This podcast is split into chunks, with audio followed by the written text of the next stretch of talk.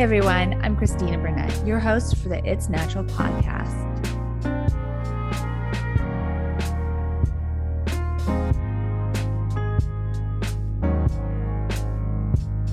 And just like that, we are back. Season two is here of the It's Natural podcast. I am your host, Christina, and I'm so glad to be here. This season is a really good one. I'm so excited about the guests to, that are coming on. And of course, there will be a few solo casts sprinkled through the season as well. And today I'm really happy to be with you and to be bringing you this conversation between our guest, Lindsay. Lindsay is the perfect person to be kicking off this season with because even after the conversation we had, I have continually felt so inspired thinking about this conversation. She is just such a powerhouse in what she is doing with her brand, which we'll get into in a sec. But she is truly a powerhouse. And, and I really appreciate this conversation because she really opened up and shared in such a vulnerable way that you can see with her journey that she went through how she has done a lot of work and both personally and also in the aspect of growing a business herself and what that entails. You really can tell she has done the work on herself and how she shows up. It really shows. And it was beautiful to talk to her. And like I said, I was so inspired. And in this episode, Lindsay and I talk about her personal story and how this inspired her brand, Momotaro Apotheca, and its mission to truly change up the fem care aisle, which is currently filled with many legacy brands, which we've seen and they've been there for decades, and we all know they don't really work that well. But we go into these legacy brands and how they haven't adapted or changed their formulas and or updated their data in decades to the detriment of their customers. We talk about Lindsay's own issues with chronic yeast infections and BV and how the solution she was presented with over and over again with by her doctors created even more medical issues for her and again, wellness isn't when we have a medical issue, wellness isn't just in one lane. It can leak out into different areas of our life. And she talks about how her medical issues were both leaking out in symptoms of physically, emotionally, and mentally. We talk about how the overall medical field has really overlooked women and how this has affected many facets of the general healthcare industry for women because doctors aren't provided with the data or knowledge that they need for the proper care in order to treat their patients. And in this conversation, as per usual, we talk about many various topics from Lindsay's story to her jump to running a business to how she helps herself thrive and feel her best while still taking on a demanding and expanding business. And I know after this episode, you will feel as inspired as I did walking away from it. So, without further ado, let's get into this episode. Um, well, hi, Christina. I'm Lindsay. Um, I run and I'm the founder of Momotaro Apotheca. We are a certified organic vulvovaginal health company. Um, so essentially, we make organic organic alternatives to what people think of as the fem care aisle. We don't use any gendered language. It's a big part of our platform in terms of just trying to like level the playing field and talk about our bodies in like respectful and anatomically correct ways. Um, which I think allows us to have a little bit more empathy and understanding around what um, you know the issues we deal with how common they are and and and, and hopefully ultimately destigmatize them so we address bacterial vaginosis, yeast infections, UTIs, postpartum care, general irritation from sex, um, clothing, exercise, and and this business and really as a company now is is about again normalizing this and started because I had my own issues. I had recurrent infections and um, it was a huge quality of life issue beyond feeling physical discomfort. Um, I really was having you know emotional an, an, emotional reaction and and so much of our sexual disorders are are psychosomatic and so it just kind of began to perpetuate and um you know cycle one through the other what felt like for an endless amount of time and it's funny just what I was saying a moment ago. And then I was sharing last time I talked to you about my own story. It's funny how just with bladder infections and then two friends since our last conversation all of five days ago, or maybe even less than that, I had two friends talk about um, their struggles with yeast infections. And thankfully I was able to pass your company along. But it's so frustrating too, to that there's no help or it's just a lot of products that are those classic legacy brands that we know haven't really helped or they just have a lot of additives that we kind of can exacerbate the problem and to have somebody else there who yeah is changing totally. up the market. Yeah we haven't i mean that space in general vaginal care has not seen a ton of innovation in 30 years. And so even the fact that you had something on hand that you could be confident confident about in terms of suggesting to your friends is is pretty new right? Like even when I was going through these issues six, seven years ago, I didn't have something that I could point to. I didn't have friends recommended any recommend anything that worked for them. And and that was a huge issue, right? We're like, why aren't there um, you know, clean, green uh, and products out there because what we have on on the counter over the counter and even prescription um, statistically doesn't work for everybody that's not like something we've made up but but truly we've created you know, antibiotic resistant strains of infections. We've, you know, included ingredients that can be harmful to our endocrine system, which can, you know, uh, disrupt our hormone balance, which can make us uncomfortable. There's so much science that points to the harmful nature of these products that, you know, it, we just needed an organic alternative. Sure, they might work for some, but definitely not for everybody. And what's awesome about our brand is we we've used a lot of ideologies and methodologies to create these products whether it's um, you know homeopathy or traditional chinese medicine or ayurveda and then of course like western clinicals. Like what we're making is not woo woo by any means. There is a ton of evidence that the ingredients in our products work. Is it hard to overcome that to that stigma with just when you're describing your product because I, I don't know there's a differentiation between people when they think of clean products that it's not effective yeah well yeah the clean mark clean marketing is is can be incredibly problematic right yes. because like all that greenwashing and, and i mm-hmm. use those words gently but i think you know when you're in this space people realize like kind of what that means but um yeah like it's it's become a big marketing term and a lot of people don't like it doesn't resonate. I mean, admittedly, I I am definitely fearful of like green marketing and greenwashing and things like that. I'm like, this is like, you know, you go to your grocery store and you're like, wow, this, you know, this brand is putting green all over their packaging, but then you turn around and look at the ingredients label and like there's a ton of shit in it. And you're just like, oh. So. I know. And you see that. So whether it's household products, whether it's our personal care products, skincare, makeup, it's so rampant the issue the lack of i guess definitions behind the labeling.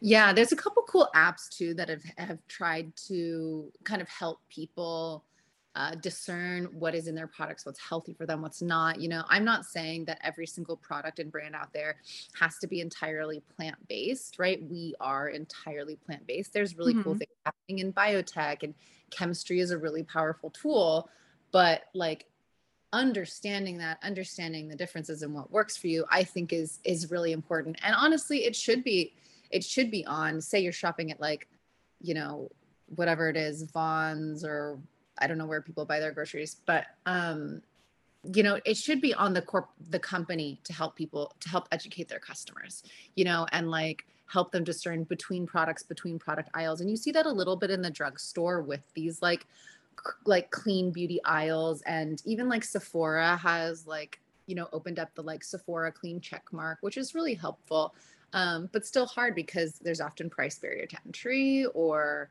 you know we we don't actually understand the root of why it's different. And I think as we begin to educate um, consumers they'll understand um, a little bit more how how we can make better choices for our body, for our planet, et cetera, be it for the packaging we use or the products, you know, we're physically putting on ourselves.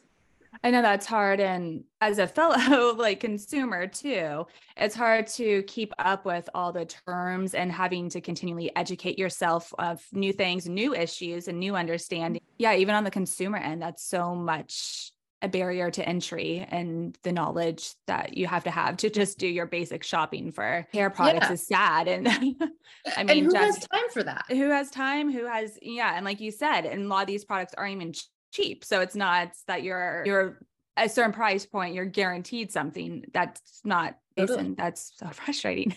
totally. And like, I think too, like, and as I think this conversation is, is happening a little bit more in the, in the wellness space, um, that like, you know like wellness is for well people it's like okay you have to like have money and you have to be able to like have access and time to like get these products and make these choices which is not the majority of our country right there's massive yeah. wealth gap um yeah. people don't have time again to like discern and make those decisions um and and and so like yeah i i tend to tell people i'm like don't let like perfect be the enemy of progress. If you can make a choice, like do it when you can. Like organic fruits and vegetables are a great place to start. Like, you know, that's pretty simple. There's no labeling requirement on an organic apple versus um, you know, a regular apple. And and so those are those there's small switches you can make, I think that can be really helpful. And and actually we we aim to be as simple as like choosing organic versus not, right? There's nothing else. There is not an ingredient on our on our ingredient deck that like you wouldn't understand if you you know were looking at them in terms of like oh these are all herbs right? These are all plants um, not like derivatives of. So yeah make the choices when you can and don't don't yeah the shame. baby steps. Totally totally. Less That's overwhelming. mm-hmm. yeah exactly. And now from this episode's sponsor now that school's back in session and with busy schedules, many of us are looking for effective ways to support our health and overall wellness. And one way to support our health is by taking vitamins to help support various deficiencies caused by nutritional, environmental, physical, and mental stressors that may be placed upon our bodies. And I know it can be disheartening and confusing when you're looking into vitamins and supplements to find out that many brands use ingredients that contain fillers, GMOs, and other toxins that aren't compatible with wanting to support our overall health. And that's why my family and I use Cymbiotika's vitamins. When I came across this brand a couple years ago, I truly appreciated how transparent they were with the ingredients they were putting into each vitamin and supplement.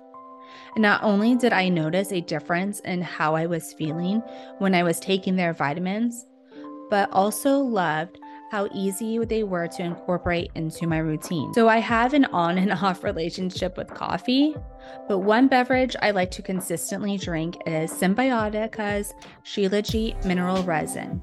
Shilajit has been around for centuries, used in Ayurvedic and Eastern medicine.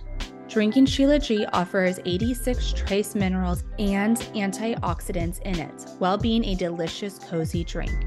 And especially now with school back in session and kids and germs and sickness seem to be a magnet to each other, I love taking the vitamin C and coated silver along with the super greens just to make sure my immune system is getting the extra support it needs. And these are also great products I like to take along with us while we travel make sure that we are staying healthy while traveling. And a few of my other favorite products from Cymbiotika that I always have in rotation is their magnesium L-threonates, their adrenal support formula, and then their golden mind and longevity mushrooms for brain support. Not only are Cymbiotika's products effective and convenient, they also taste good, which I know can be a hurdle for some. And Symbiotica was gracious enough to offer its natural listeners a 15% discount site wide using the code Evergreen Living. Again, for 15% off site wide, that's Evergreen Living. E V E R G R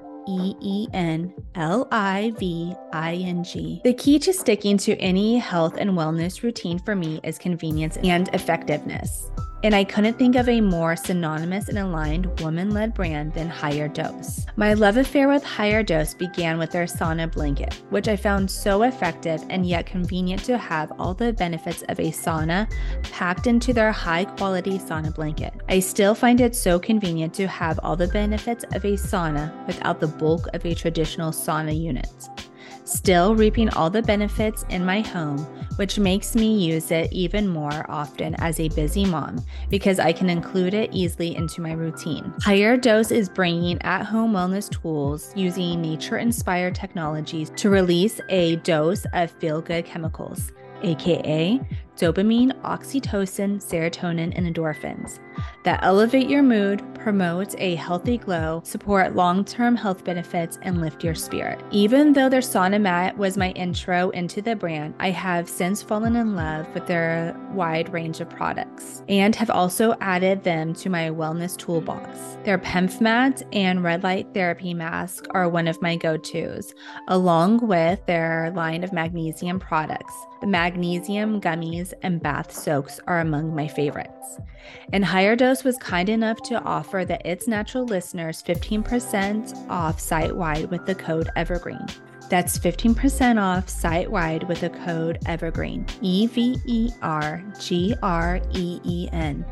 I know you'll fall in love with how easy and effective HigherDOSE's products are and how you will feel afterwards. Enjoy! And just to kind of circle back a little bit, because you we were starting off and talking about how the issue of BV, yeast infections, bladder and urinary tract infections, how those affect such a wide population. Would mm-hmm. you mind sharing a little bit of your story and experience that you're dealing with? Because it is something that many of us deal with, and yet, like you were kind of your issue was there was no solutions that you were finding. Totally. Well, uh, I will say like little trigger warning to the people listening, like kind of a spicy story and you know, I it all plays into kind of how we got here with Momotaro Apotheca, right? So I had a new romantic partner. We had sex in a hot spring, which like sounds hot, but it's not. Highly do not recommend that. And you know, to be quite frank, I probably knew better, but I was like already embarrassed that I'm like, oh, I can't like I don't want to like be not cool and like, you know, be like, um, this is gross and this is gonna fuck up my vagina, right? Like, and yeah. there's a whole complicated thing, even just with that, that I didn't even feel comfortable talking to my partner about my vulvovaginal health, which is something, you know, we both have an intimate relationship with, right? Like when you're mm-hmm. sex or whatever it may be. And so, you know, that was a problem to start. But then, of course, I did get sick. I got like the worst raging yeast infection of my life. And actually, it was like my first one. And I went straight to the over the counter options, right? I took a Monistat, maybe it was like a three or seven day ovule, and it burned like hell. I mean, it was really uncomfortable. It like maybe got rid of some of my symptoms, but not really. Like it, it it was more painful than it was helpful. Then, of course, I go to the OB-GYN and end up with fluconazole or, or sorry, diflucan and, you know, just tried a whole, uh, a whole bunch of different stuff that didn't work. And then, of course, those turned my yeast infection into BV. BV turned into, I got a kidney infection actually like out the gate from the BV MetroGel that they gave you. And it just, they, again, it began to cycle over and over again. And so this was, you know, upwards of six months where I was having physiological symptoms like, you know, with all of those infections. And then, of course, I am having emotional turmoil. Why? Why am I so disgusting? My body doesn't work. I, my vagina is like always in pain. Like, you know it begins to affect my romantic relationship because i don't ever want to obviously have sex because it's painful and then my partner thinks i don't want him and he doesn't understand what's going on either because i don't have the words for it at that time either. I don't know why this is happening. And so that all played into being like you know looking for alternative methods right? Seeing i've seen everyone from naturopaths to acupuncturists etc and then ultimately turning myself into this like vaginal health DIY project. Like, if you can Google it, I have done it, which is like another highly do not recommend thing. Like, you shouldn't be shoving raw garlic up your vaginal canal. shouldn't be like trying to soak a tampon in yogurt. Like it's 2023. Like there should be better solutions. And at the very, very least, like an organic one, a plant one, something that's different than what's out there, right? And so I began to have a little bit of success here and there with various ingredients, obviously studying um, you know what else was working what else were people doing and yeah we wanted to then kind of create this super product like this thing that addressed all of these issues instead of me having to you know, buy multiple, um, we wanted something that was soothing, that was anti-inflammatory, that was antimicrobial, that was like beautiful, right? I hated going into the fem care aisle and having to buy these products that were like, you know, telling me my vagina should smell like a summer breeze or like yeah. you know a coconut. a spring meadow. Yeah. I'm like what the fuck? Yeah. You know? And and that just again it perpetu- perpetuates stigma right? Those mm-hmm. those pieces play into why i couldn't even have the conversation with my partner at the beginning of this story right? Because i was like my vagina is supposed to be a perfect place. And you know that those systems yeah i think are really toxic in terms of like how we educate um young women and girls and people with vaginas that like you know what what they should expect out of their body. So you know now now we're here. Six seven years later with eight different products addressing um, all of these issues in an organic way and of course creating a ton of sex education alongside so was this your wheelhouse starting off like you were saying you know finding different things that worked and then also the education piece did you come from that field or was that your no. So, gosh, if you would have told me, you know, 10 years ago, guess what? You're going to make your whole life living in a vaginal health space. I would have but um, I've always really liked, um, been drawn to like plant medicine and the natural world, but I was a full time uh, freelance photographer in the like beauty and cosmetics space. Um, so I was really familiar and also frustrated, even professionally at that point because I was creating imagery that didn't resonate with myself, right? Like mm-hmm. White, thin, Eurocentric versions of beauty that were selling a product to me that like I didn't need but was made to feel like I needed because then I would be beautiful or then I would yeah. be skinny and then I would look like this model. And like that's not reality. So I was already having this malignment with what I was doing, which also has played into you know how we market and the images we create. Um, but luckily enough, my my business partner and romantic partner at the time, um, his background was in biosciences and sustainability, so he was able to, you know, help us. I brought like ingredients. Basically, I was like, this works for me. I love this. I love the idea of this. How do we put this together?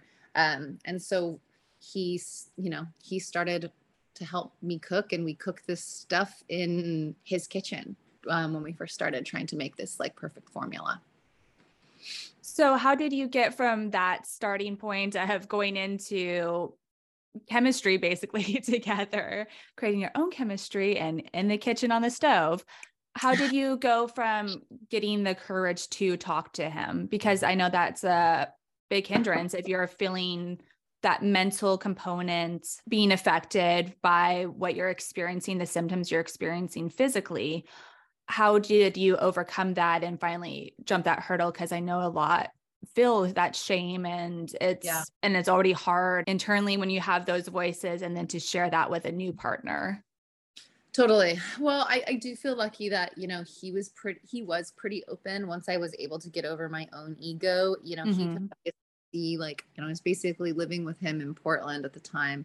Um, i spend most of my year in new york otherwise for work but um and and it became more conversational. Like i'm going through this thing. He could you know like he could sense on me right like like are you okay i can tell you're in pain like we're having to do this thing he's also very into natural medicine and mm-hmm. and, and was really kind of comfortable working you know with different like naturopaths and things like that so we we were able to kind of approach it together, um, which was cool. And I think that speaks to, um, you know, the quality of a partnership. And if you're if you're a person who goes through these things, you should be able to to talk to your partner about it, right? I hear all the time like, "Oh my gosh, my husband won't even buy me tampons," and I'm like, your husband is a ding dong. Like that's silly. And not to shame, right? And like I try we try and really have like open conversations with people like, hey, you know, like I I actually bet you he would. If you were to like look to him very sincerely with love and be like, I really need you to help me right now. And this is something that affects us both. Like I I think most people's partners would do it, right? Like or at least then you like open the conversation. Why is this important? And you know see if your partner is receptive and and and so those things are really important to me now and and played a lot into us finding and making a solution um and yeah we're we were in portland which put like you know is a big part of how we kind of got to where we are now is that there's a massive naturopathic society there so we were able to bring these original like formulations to various, um, again, naturopaths, gynecologists, um, pelvic floor therapists, all sorts of medical professionals who were able to like look at this as an idea and look at look at our ingredient deck, and then we eventually um, found a lab that would work with us um, to create you know efficaciously what we were aiming to do you know so tweaking our formula you know here and there in terms of bioavailability bioavailability in the plants that we were using, how those worked on our mucous membranes, et cetera. So um, it was a very iterative process. We probably worked on, um, we launched with three formulas. Um, and we probably worked on them for, you know, over two years before we, we really formally launched what was your go moment? What what uh, what was like the big moment that like switched it from like we have something here and it sounds like you have like the perfect storm which is the community that was supporting you and probably also providing information and their feedback. Yeah totally so it was it was really a big like networking piece right? So we were doing this thing and we had really awesome community that was like receptive and and once you begin to talk about these things people begin to share right? So people don't share these things and talk about them often. So when you do and you you have like you know a great group of people in a great community someone's like oh you have bv oh my gosh i have endometriosis. Oh my gosh you have endometriosis. Well i have internal vaginal eczema. Like all sorts of things like that began to kind of snowball and we'd have conversations and and um early days we really wanted to share those conversations like having an educational platform and a blog was always super important to us because again i was landing on these pages on the internet when i was going through my own research and i was like is this true? What is this person? Am i just believing this random stranger on the internet? And so we we wanted to start sharing this story soon. So we're like tell, tell me what happened. You know we started a blog um, and we really used those folks who wanted to share their story because they wanted community as well as a jumping off point and like seeing how quickly that resonated with people as well as like um, the early efficacy around the product just because was kind of that again part of that perfect storm that boom moment that like this is a thing you know we're looking at this massive gap in the market we're looking at this massive gap in community and like we can we can create both of those you made such good points. One point I've noticed for myself doing like research on other articles and um, just trying to keep up on other subjects and not to make it political, but it is, I guess, political, just what's mm-hmm. going on with education and how mm-hmm. sex ed is on the chopping block in a lot of states. Mm-hmm. And I didn't realize the gamut it runs in mm-hmm. education between places. And then on top of that, women who, and actually, a lot of them were nurses, doctors who worked in clinics and different um, OB OB rooms, but then also in the ERs, and they were just sharing their experiences that they had with clients and just showing how the lack of education, how to even the very, very, very, very basic of how to have children. And yeah. they were bringing up, and you know, people are in the comments are like, oh, they shouldn't have kids if they don't know how to make them, you know. But they made set these women made such good points. If you're not educated about just the anatomy of your body, not even the sexualization, which is important, but just the anatomy of ourselves, just if that component is removed, how damaging that is. And so if you're having not even understanding your anatomy and then having medical issues, not getting the help from your doctors and medical providers, how frustrating and yeah, I can see it also making you kind of want to hermit and go within. So mm-hmm. it was so I'm just you know applauding the people that you had to mm-hmm. support you on this journey. I know it's probably not overnight that you found the answers, but how needed it is this education component and that community component to it all. Totally. I mean, what you said is is exactly right, and we see it in you know in every generation, including you know I mean upwards of like you know baby boomers now to like Gen Alpha. It's it's the lack of sex education. And and you know maybe there's maybe there's a different word we can use for it. I like what you brought up. Yeah. It doesn't even have to be about the sexualization. This is about our anatomy right? Yeah. Just the we, actual health and function.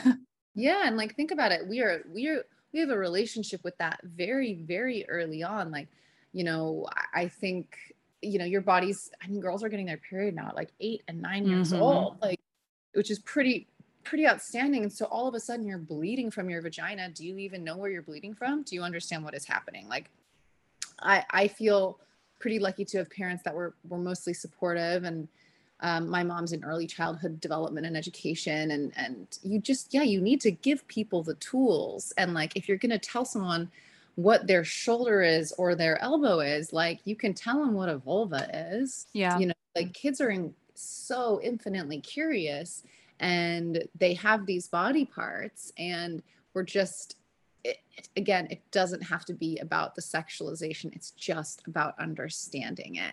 Like and I mean, even little kids, when they have, even if they can get bladder infections, you know, from taking baths and the wrong soaps and stuff, for them to even be able to describe how important yeah. that is and actually a protection that is for them and to know about their body. So if something does happen, mm-hmm. to help prevent that. And yeah. also for them to tell their doctors, you know, with their parents, you know, what's going on and what pain they might be experiencing or yeah and those issues when they're not talked about and we've done some education we do a, a we, we are inherently political if you go anywhere on our site. We do yeah. a ton of political work so it's fine. We're not shy about it. But we also you know we don't want to you know ostracize you know certain communities right? We mm-hmm. want every, we want everybody to access this conversation or and have this yeah like education available. But yeah like we do a ton of work in the lgbtq space and especially with like trans folks and uh, we have one article in particular that really resonates is, uh, you know, a colleague of ours wrote about um, trying to find treatment as a trans man and not having the ability to talk about his body. And, you know, t- like he's like, I, that, I need to use anatomically correct words because I don't think of, uh, obviously these are not like lady parts. Like this is just a part of my body. And, you know, he, he went through an experience where he's like, I was so, you know, embarrassed and couldn't talk about it. Like, you know, I had this infection turn into a massive health disorder because I wasn't addressing it. Right. Mm-hmm. And that can happen. That's one nuance. But like that could happen to anybody if they're going to the doctor and they're like, well, I don't want to talk about it. Like we all have shame going to the doctor regardless you're like i don't know what to say i get nervous and and and i mean i even still do it to this day for i forget all of a sudden you freeze up same i have to write notes because i yeah, yeah i just freeze up for some reason or totally so you know just creating creating an inclusive environment it's really sad to see the direction of mm. of so much of we'll just say like southern bible belt you know states just pulling back pulling back pulling back because like I guess it's out of fear, fear of the unknown, fear of like changing, you know, the systemic structures that create their identity. Like, I don't know. I, I just. But I think it goes back to even just two issues you just mentioned. Um, just the rhetoric that being trans is new.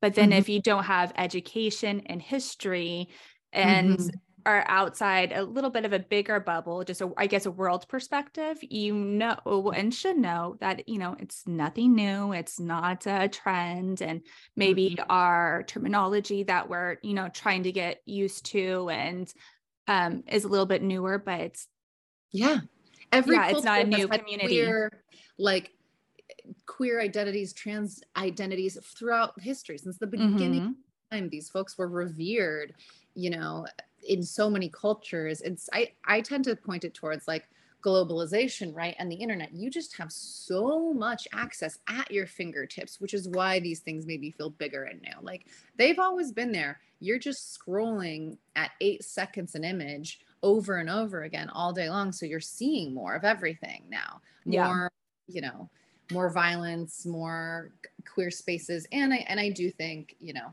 it's evolving because you know in some regard people are like oh this is this is normal. This isn't something um that we have to hide right? Like 50 mm-hmm. years ago we were still pathologizing queer identities as like a mental health disorder yeah. disorder you know yeah. which is uh, so wild. That wasn't that long ago. So you know. No and it didn't just get taken out even when i was in in college. So i think it was like only about five years ago it finally got the definition got taken out. I'm my years might be a little bit off on that but it's within the last decade. Yeah that these texts still exist and have such yeah again harmful rhetoric. And it's just yeah it's it's a wild world sometimes you know? It is. That's an understatement. Yeah. So do you see though we were talking about too so us being comfortable when we go into our doctor's offices and you were saying that i know in portland some of the doctors there were working with you are you seeing in the education for doctors and OBGYNs, are they having a little bit of a shift too? Because just the prominence of just even women like having separate studies studying them and how the different facets from maybe their male counterparts and just even how we are prescribed medicine and you know getting dosages right? Oh my gosh. But the lack has the lack of women having their own individualized studies previously. Have you seen a shift in that? Because i know that's being taken more seriously and so is that opening some doors and knowledge hopefully some knowledge? yeah.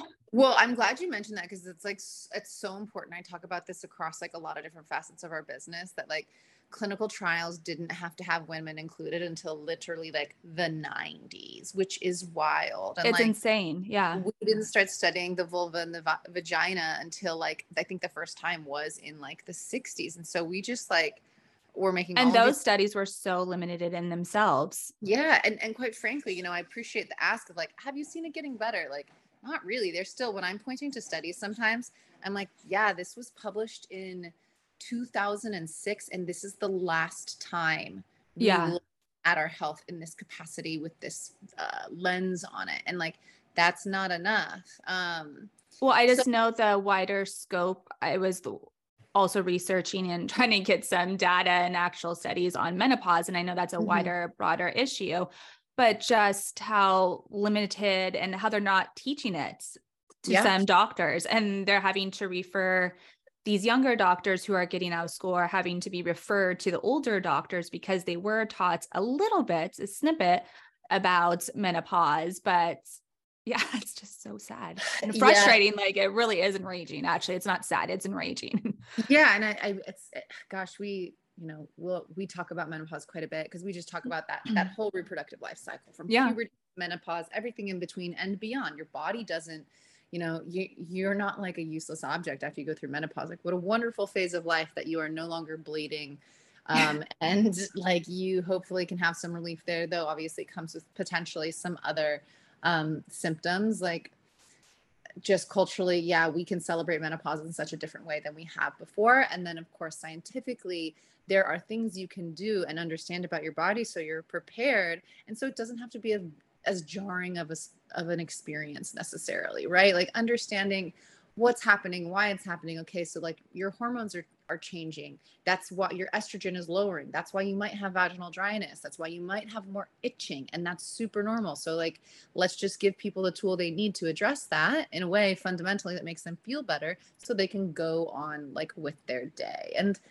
you know, I think in terms of school and educate, like the educational funnel, it definitely depends where you go. I would love to like find the be all end all like med school, like where are they giving the most inclusive, um, well-rounded viewpoint of sexual health alongside, you know, medical, um, what other medical training that they that they need but like yeah it becomes so so specialized and and this is where maybe i get a little bit like further away from that is that like i I feel so frustrated that, um, you know our bodies are not treated holistically right? Like Mhm. it's like you've got a specialist over here for this and a specialist over here for that and they're not often having you know conversations um which is is frustrating right? Like various symptomatic conditions can manifest in other type other parts of the body. If like we even look back to my own experience yeah like i was i was depressed and stressed out because i was having chronic bv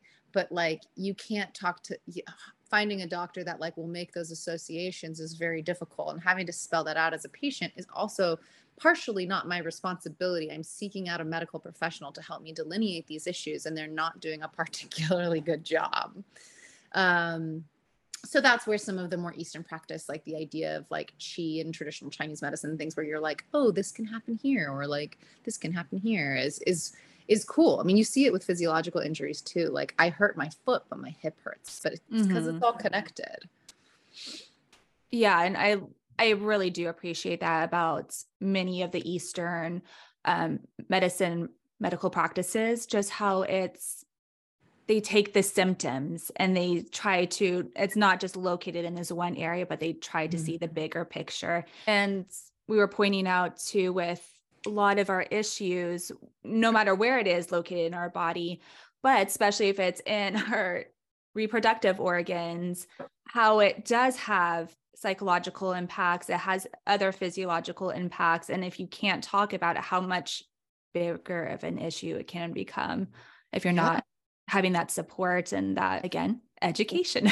Yeah and especially when so many of those things like the issues that we may have so like endometriosis and pcos is a good one. These are like very significant conditions that can affect people and like say like their their ability to have children or not which is like this huge thing obviously put onto women like oh like like you're not going to have children? What does that mean? Like it's all these like social conversations that happen alongside these issues that specifically pertain to like women and folks with vaginas that we don't like ad- address. And so it's all wrapped up i feel like and it's really in yeah it's like a, this very confusing finding one end of the rope to the other end of the rope to find out what's wrong with you and like finding the help along the way. It's yeah it's frustrating. But i do think to, to answer your first question at the beginning like i do think there are medical practitioners that are doing making moves right? I do see a lot of new younger doctors that are willing to take a look at what we're doing in a different way.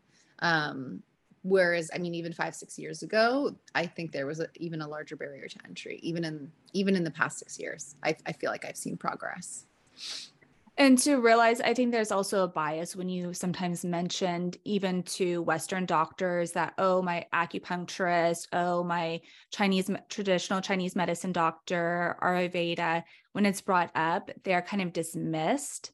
Mhm. But then you have to, sometimes I've had to bring up the facts that these are sciences in themselves. These have been around for thousands and thousands of years.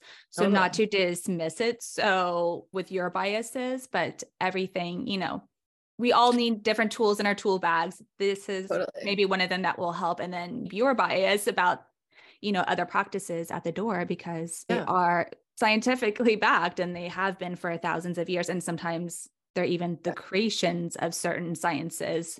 Totally like uh, oregon grape like oregon grape is an ingredient across a, a few of different our products Mhm.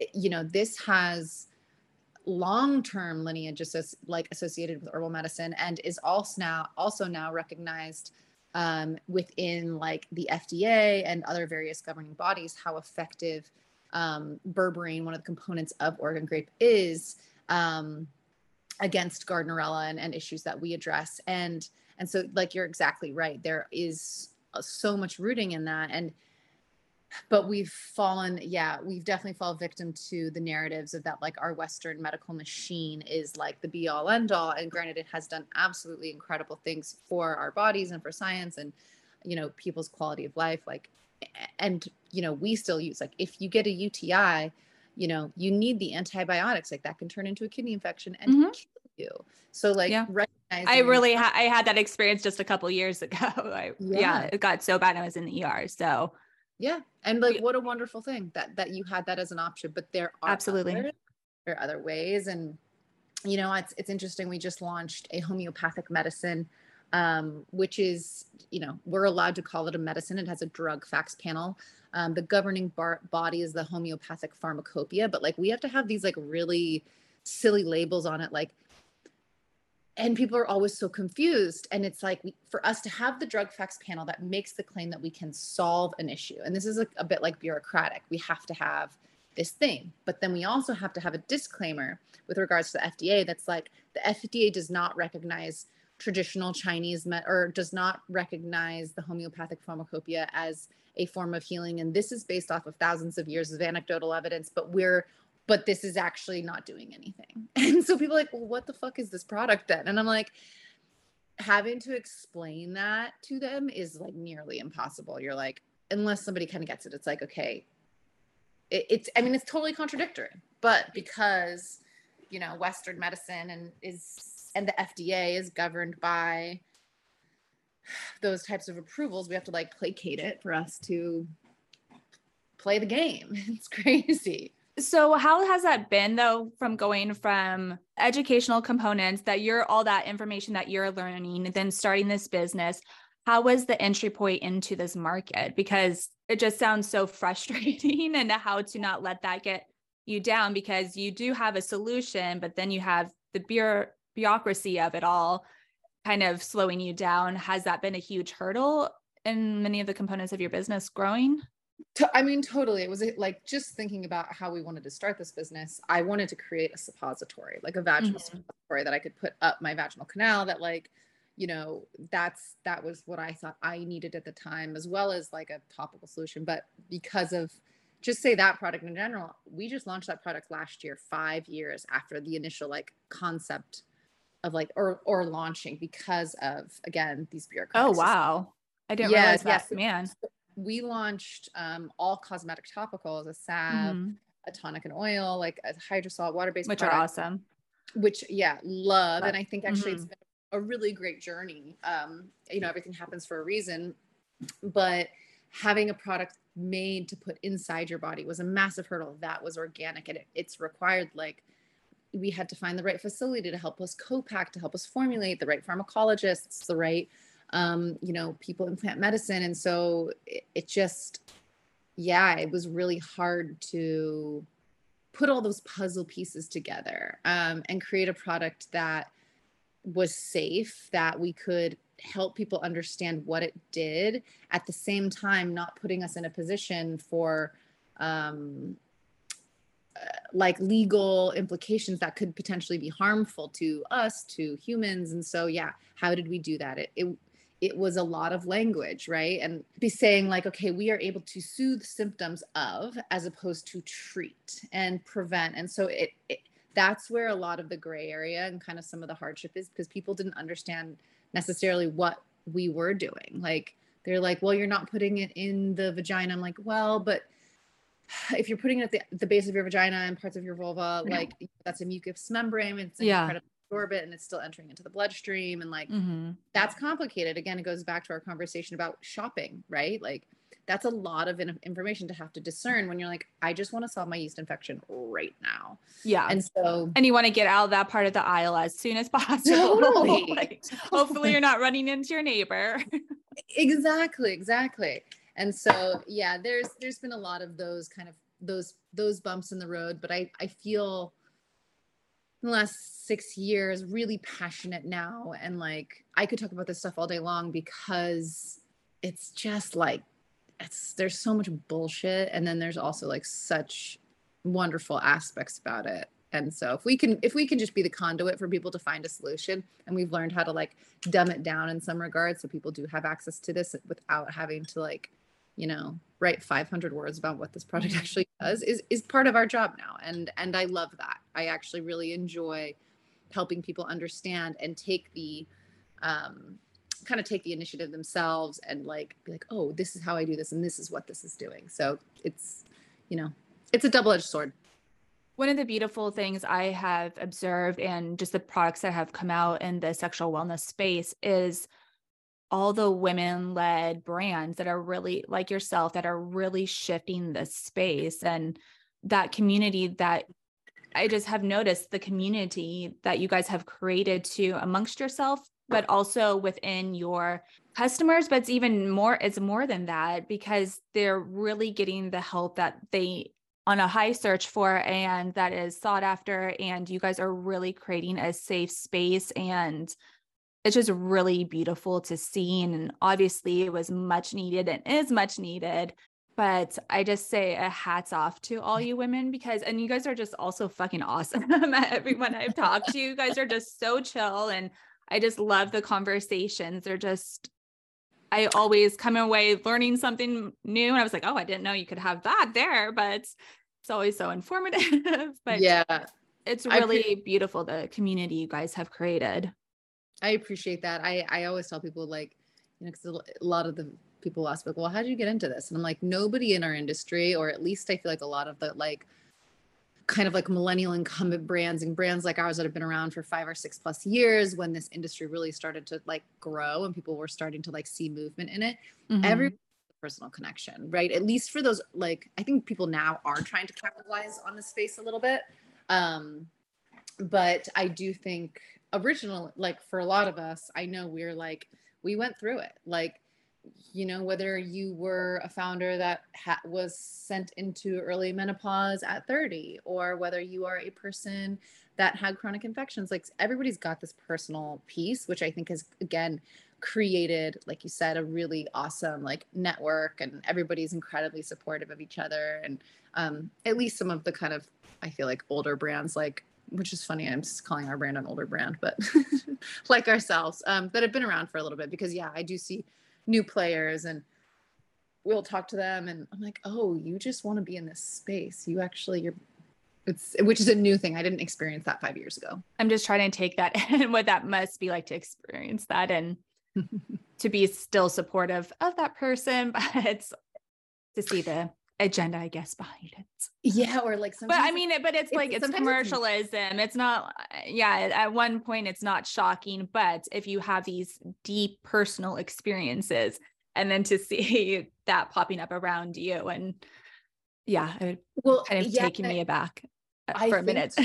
totally. Too. I think it's like sometimes what gets me with those spaces and again there are still people that are doing wonderful work that might not have had a raging yeast infection and hats off to them but yeah. i sometimes it's the pieces where you're like you you miss the empathy right? In in some of those brands and some of that work i'm like okay like we are so everybody and like i would say like over half half of my team is queer half of um, our team is women like more than and and you just see these deep deep connections and it creates such a different um like educational platform inclusivity because like everybody's coming from this like place. It's you know it's like a little bit of like a wounded bird thing. I'm like oh me too. Everyone's got that.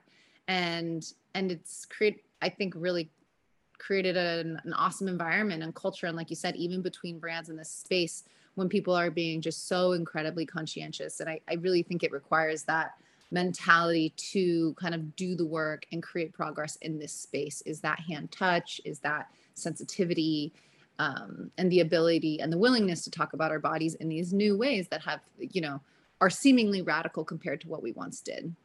Yeah again back to that community you guys have so beautifully and authentically created.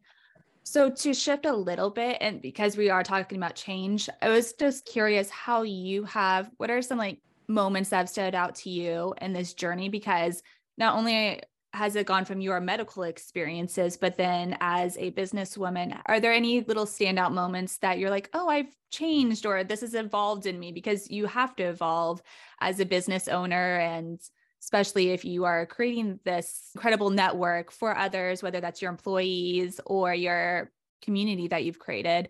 Are there any standout moments where you're like yeah i've grown a little bit or that's changed or shifted in me? Yeah i mean there's so many right? Like i I, as much as I think like mentally, emotionally, ideo- ideologically, I'm mm-hmm. very prepared to go into something like this. Like I, I, I think I told you the other day, like I grew up with a mom who we'd, you know, go to rallies together, environmental, like vote. She always told me to vote with my dollars and, and the like, you know, the culture of that that has played into Momotaro is very intrinsic, but like how, how I like am able to do that, I think is a lot more efficient. I am, um, at the end of the day also running a business and those are probably the biggest changes is that like i have had to make a little bit of separation from myself and my experience um, to be able to run this business effectively right like i mm-hmm. had to mm-hmm.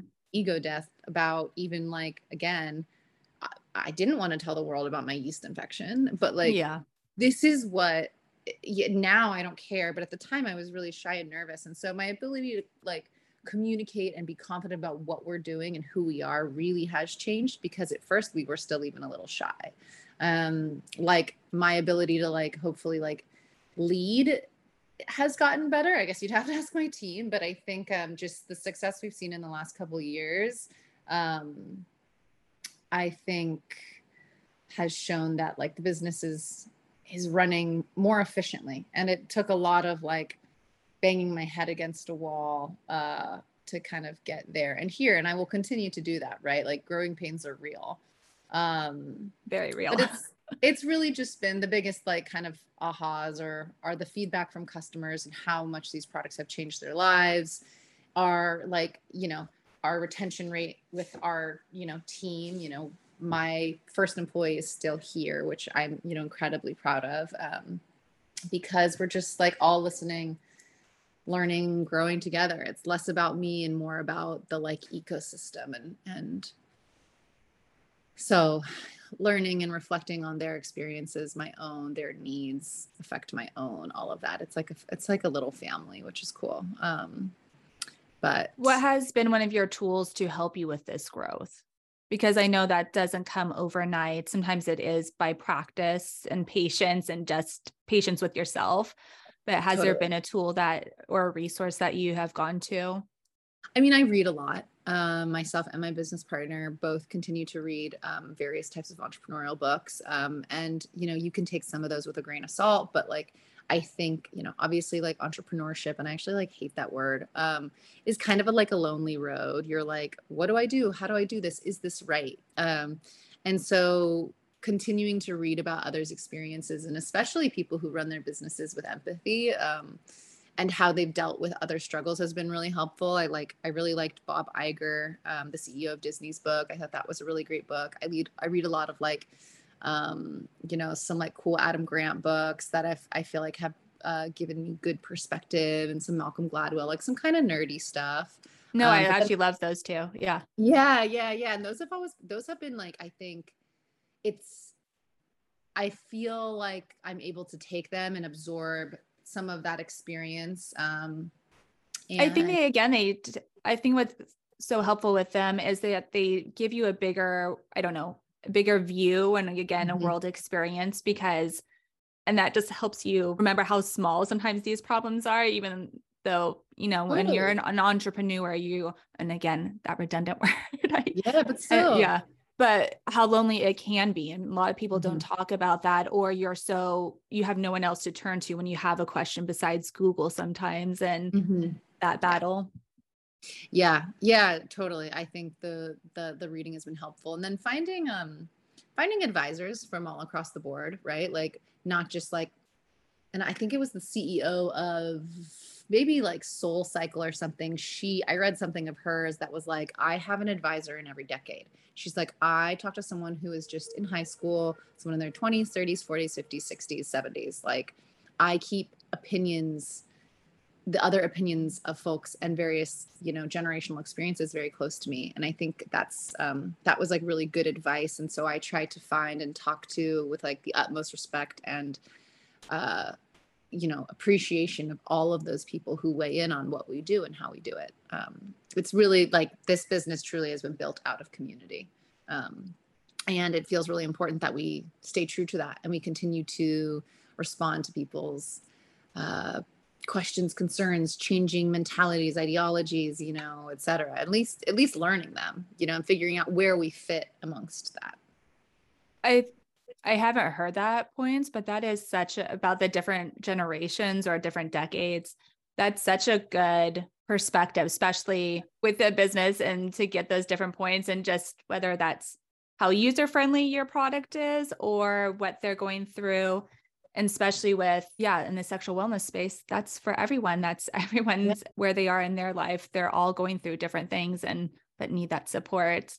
Totally. Yeah. I mean, like you think about it truly for us, like, yeah, I'm like, we're beginning to talk to kids that are going through puberty mm-hmm. you know mm-hmm. a little bit older we don't talk to kids much younger than you know 17 18 and that's because sometimes we do a lot of like spicy work um, but then of course we're addressing menopause like and i'm right smack dab in the middle of that so yeah having the right you know, being able to talk and touch in those communities is, has been really important for us yeah and especially as a business too I think that's a great way too, not to be tone deaf and to yeah. know, yeah, sometimes if you're just reading certain things or only looking at certain things, whether that's coming towards your business and certain advice, it's just very linear, small, yeah. very one track and small. So, yeah, we're beyond that, right? Like, yeah, I was having a conversation last week that it's like, gone are the days where like brands should be or i mean and granted they still can but like this like really shiny this is what it is like no transparency like that's not interesting to me anymore like you know I want to know the truth of the people, of the culture, of what they're making, how they're making it. Like that's what that's what is interesting to me now. Like the facade of luxury is like and like un, these like untouchable brands and ideas is like not fun to me. Whereas like at one point I would have like you know, I was definitely spending the money on the designer this or the that, but like mm-hmm. now it's really about like finding those real connections and like who am I supporting and what am I supporting? Like you know, the things. And that's we, go ahead. Oh, that's just so important too to have your own voice when you're getting uh, different advice too, to yeah. pick and choose and to know what's not working for you. Yeah. Again, because some of this advice is so outdated and how you were even mentioning some of the business books, just picking and choosing.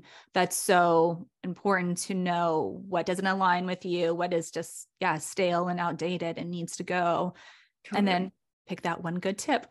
yeah, and like you're gonna make mistakes too. Like Absolutely. I've def- I've definitely done things that like were six months past when they would have been good for us because like the size of my business, I didn't have the money for it then. But you get like fix- fixated on these things and like those are really interesting learning lessons for me being like, oh, okay, I'm doing this like thing, but I should have done it six months ago. Like you just kind of have to let those pieces die. You have to constantly be like updating and innovating um to to yeah have those relevant conversations with people. And yeah it's a it's a it's a fun journey. It's definitely an interesting one. A lot of problem solving. Do you have any resources for yourself when you have those inevitable bad days? Is there any rituals you have or just a bar of chocolate in the back that you have? There is definitely a bar of chocolate in my fridge dark chocolate pretty much at all times. Um yeah I I try to start my day with um, some sort of form of movement. I would love for it to be yoga every single day. I do a ton of yoga. It has been one of the most helpful tools in my life since I was a child. I started doing yoga at about 15. Um, I'm 34 now, so it's always been a coping um, mechanism for me. Um, but I do try and start my day with like a walk, even if it's just 10 minutes around the block, I think is really important um, as well as like a making a cup of tea and some form of like skincare. Usually it's just like washing my face with water, like splashing like water on my face and moisturizing and like stretching and like really simple. Again, not super, super precious, just like finding those few moments for yourself um, has always felt really, really important. And when I do find myself being overwhelmed, um, something that's new for me post pandemic as opposed to like bulldozing through it taking the space taking the 10 minutes off and being like look forcing myself to problem solve through this while i'm feeling like massive cortisol production and i'm stressed out and i'm being reactionary is not going to get me through in the most effective way like take take a minute step back you know the power of like deep breathing very very effective um, so those are kind of my big ones I'm just nodding my head with you. I'm like, yes, yes, yes. it's funny. I was introduced to yoga young too. I think in like a PE class too. And it just has stuck with me. Yeah. Through ever since then and a yeah. big resource. And that is important to what you were saying to not to bulldoze through your emotions because it's mm-hmm. so, it's so easy to do. And it's so like, I don't know, that is my mechanics to just keep going to press through but then you don't learn yeah. from the situation you're usually going on the next task you know you're just going through the next task all flabbergasted and not yeah. ready and not showing up as your best self. So to take that moment, I'm yes, need to do that more often. Those deep breaths. And where do you see the future of Momotaro going? Yeah, yeah. The goal is to be really expansive across um again, hate this word, but like the fem care aisle, right? Change mm-hmm. that to vaginal care, but we really want and intend to replace um, every inch of the fem care aisle with an organic option. So, you know, right now that we're working specifically actually on products um, that will address symptoms of menopause, vaginal dryness, things like that, and um, you know, various other. We we want to touch the medical space um, and like that Western space and really break that apart. So finding and creating more organic solutions for again yeast infections, BV, et cetera, as well as some beautiful products, right? Like we we create a certain amount of like you know we have a really gorgeous body oil that i love or hydrosol and these are a little bit more lifestyle products so figuring out how to create lifestyle products that are gorgeous that feel really normal as well um, within this space but those but they're of- awesome too just get in i love how nourishing they are. Yeah. Yeah. They and they like feel good to use mm-hmm. and they're super multi-use. And so yeah it's definitely there will be a big product push there. Um, and i hope to show up um, in like IRL spaces more, right? Like we'll we'll like I think as much as this brand shows up with a like a you know decent sized digital footprint, like creating more access. So potentially that's big box partnerships for us, um, things like that, where people can be like, okay, I'm at the drugstore and I can get the organic option. I think that's a big a big one for us in terms of um, giving people options and changing the way they think about it. Because again, you go to you go to the drugstore, you go to Walgreens, like right then when you get yeast infection, and there really isn't a better solution. So finding ways for us to be that solution for people. Yeah, you really need to be, you really need to be there. There's nothing in that space right now at the moment I can think of or even recommend. Yeah. Um, yeah, a couple of friends were dealing with similar issues. And thankfully, I had just chatted with you and was able to pass it along. And that was, yeah. they were raving and they found it so helpful. But it's so hard when you go to the store and take your time yeah. out of your workday or whatever you're doing to find that. And are you seeing a little bit of in that space though, the fem care, such a word, such a weird word too. I, I feel like it's so robotic. But with the fem care aisle, are you finding that they are trying to change a little bit, or is there still a pushback from like the legacy brands or you know, I think the legacy brands aren't even pushing back because they don't have to. They are the only solution. They just like don't even care. But to sit there with buyers and stuff, yeah, I think people are interested. They're seeing how things are changing on the shelves and what consumers want. Um, and so, yeah, like all all studies and science point to like this should absolutely be an option. I know we're coming to a conclusion with our conversation, and I thought it'd be fun to do a couple rapid fire questions.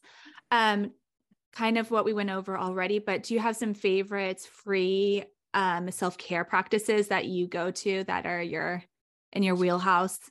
Yeah, totally. Um, my favorite free self care practices, again, top list, walking, so good for everything mentally and physical. Mm-hmm. Um, I actually am big on nourishment food. I derive a ton of joy from food and cooking. And if you, there's a practice like that that's meditative, that's away from a screen, stirring a pot, chopping a block of cheese. I don't know what it is, but I find food rituals to be very um, meditative and and you know we've as a society have a pretty i think shitty relationship with food and what's healthy and i think if you can create positivity around those pieces um, putting nourishment nourishment in your body um, is really really important. Um, i love the farmers market. Those places are very stimulating for me.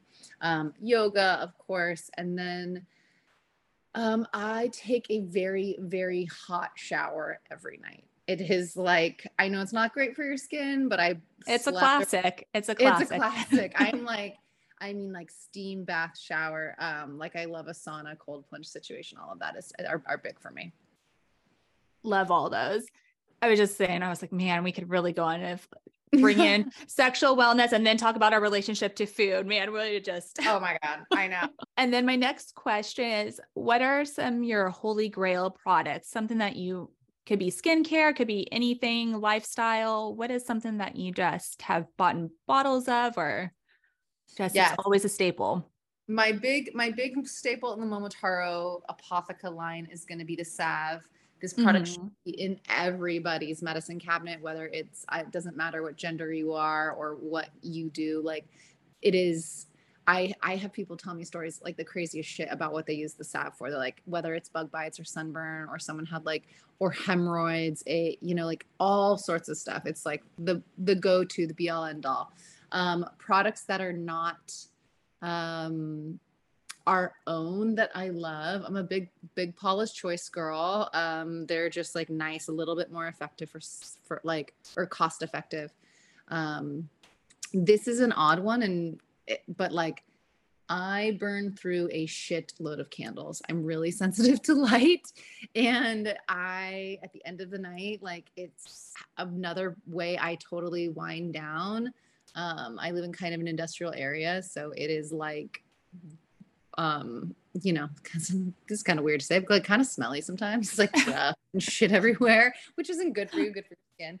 Um, and SPF. I wear an EltaMD SPF every single day. I grew up in the sun, um, and this has made sun exposure a little bit more acceptable for me. So SPF for everybody out there, and water. Water is the be all end all. Yeah, I always uh, make the joke too. Because uh, I'm a, also a fellow candle lover, that I don't collect cats, I collect candles. I'm a candle lady. yeah, candles and plants. I see you got a nice big monstera back there. Yeah, plants clean the quality of your air, and I just think mm-hmm. they're so right. Um, so big, big plant girl. Yeah, it's funny. I've started to notice when people don't have plants and like just different inspo for design and decoration. I'm like, oh, there's no plants there. It doesn't make it, there's no cohesiveness then. Yeah, it's like green and living and important. Like it feels very, an environment without plants feels very sterile. And since I do live in an industrial neighborhood, it's really important for me. And then our last question, I want to keep this rapid and I'm drawing that out in my own faults. But what is the last book or resource that you listened to or read that helped inspire you and that you really walked away from loving? Um, I read, I think it's called David and Goliath. It's the last Malcolm Gladwell book I I, I read. Um, it's a yellow cover. I think it's David and Goliath or Moods Goliath or something. Yeah, like I believe like so. a religious reference, but mm-hmm. it's not mm-hmm. about religion. Mm-hmm. Um, and it's all about kind of like this underdog, like second siblings things like that and and just how this like kind of uh, uncanny approach to bigger issues um, can allow us to win so i really loved that book in terms of like how i think about our business and how i think about myself um, that was a big one and then in terms of other resources um, besides that that's I have again it goes it's the same answer. I have a really amazing. We just hired a new CFO and she is like a boss babe. And I just love having people that are smarter than me around me. Um, and that's i think that's a maybe that's part of the like advice right? Like never be the smartest person in the room or in your friend group. Like you should always be learning. Um, and i feel really lucky to have um, a few people in my life that i just like blow me away every time we chat. So Absolutely to all that. Yes, that's a great book. And yes, to continue to learn and from the people around us. Absolutely. Yeah. And to sum up, Lindsay, do you want to tell everyone where they can find Momotaro Apotheca and find you on social and your websites? Yeah, yeah. So I mentioned before, we are Love Momotaro. I'm sure that will be linked. Um, it's kind of a mouthful yes. Um, on Instagram, but we're very active there. Um, we also are we're momotaroapotheca.com. You can shop all of our stuff there, which is great. Um, and again, check that chat bot out. Tell tell the chat person all your private information and what you need, and she'll answer. Um, and then I am just Lindsay Wynn on social media as well. Um, I can be found there. Shoot me a DM. Uh, again, very accessible and really excited to connect with your community, Christina. Thank you so much for your time. I appreciate it. Thank you. And again, I want to send out a huge thank you to Lindsay for joining me on this episode and for the inspiration she provided us and such an informative conversation all around. And Lindsay and Momotaro Apotheca's information will, of course, be linked down below. And if you enjoyed this episode and found value in it, please take a moment to rate and review, as this is the easiest way to help us grow and to hear feedback from you. Again, if there's any guest you would like to suggest or topics that you would like to hear about more, feel free to leave those in the comments. Until next time, talk to you then.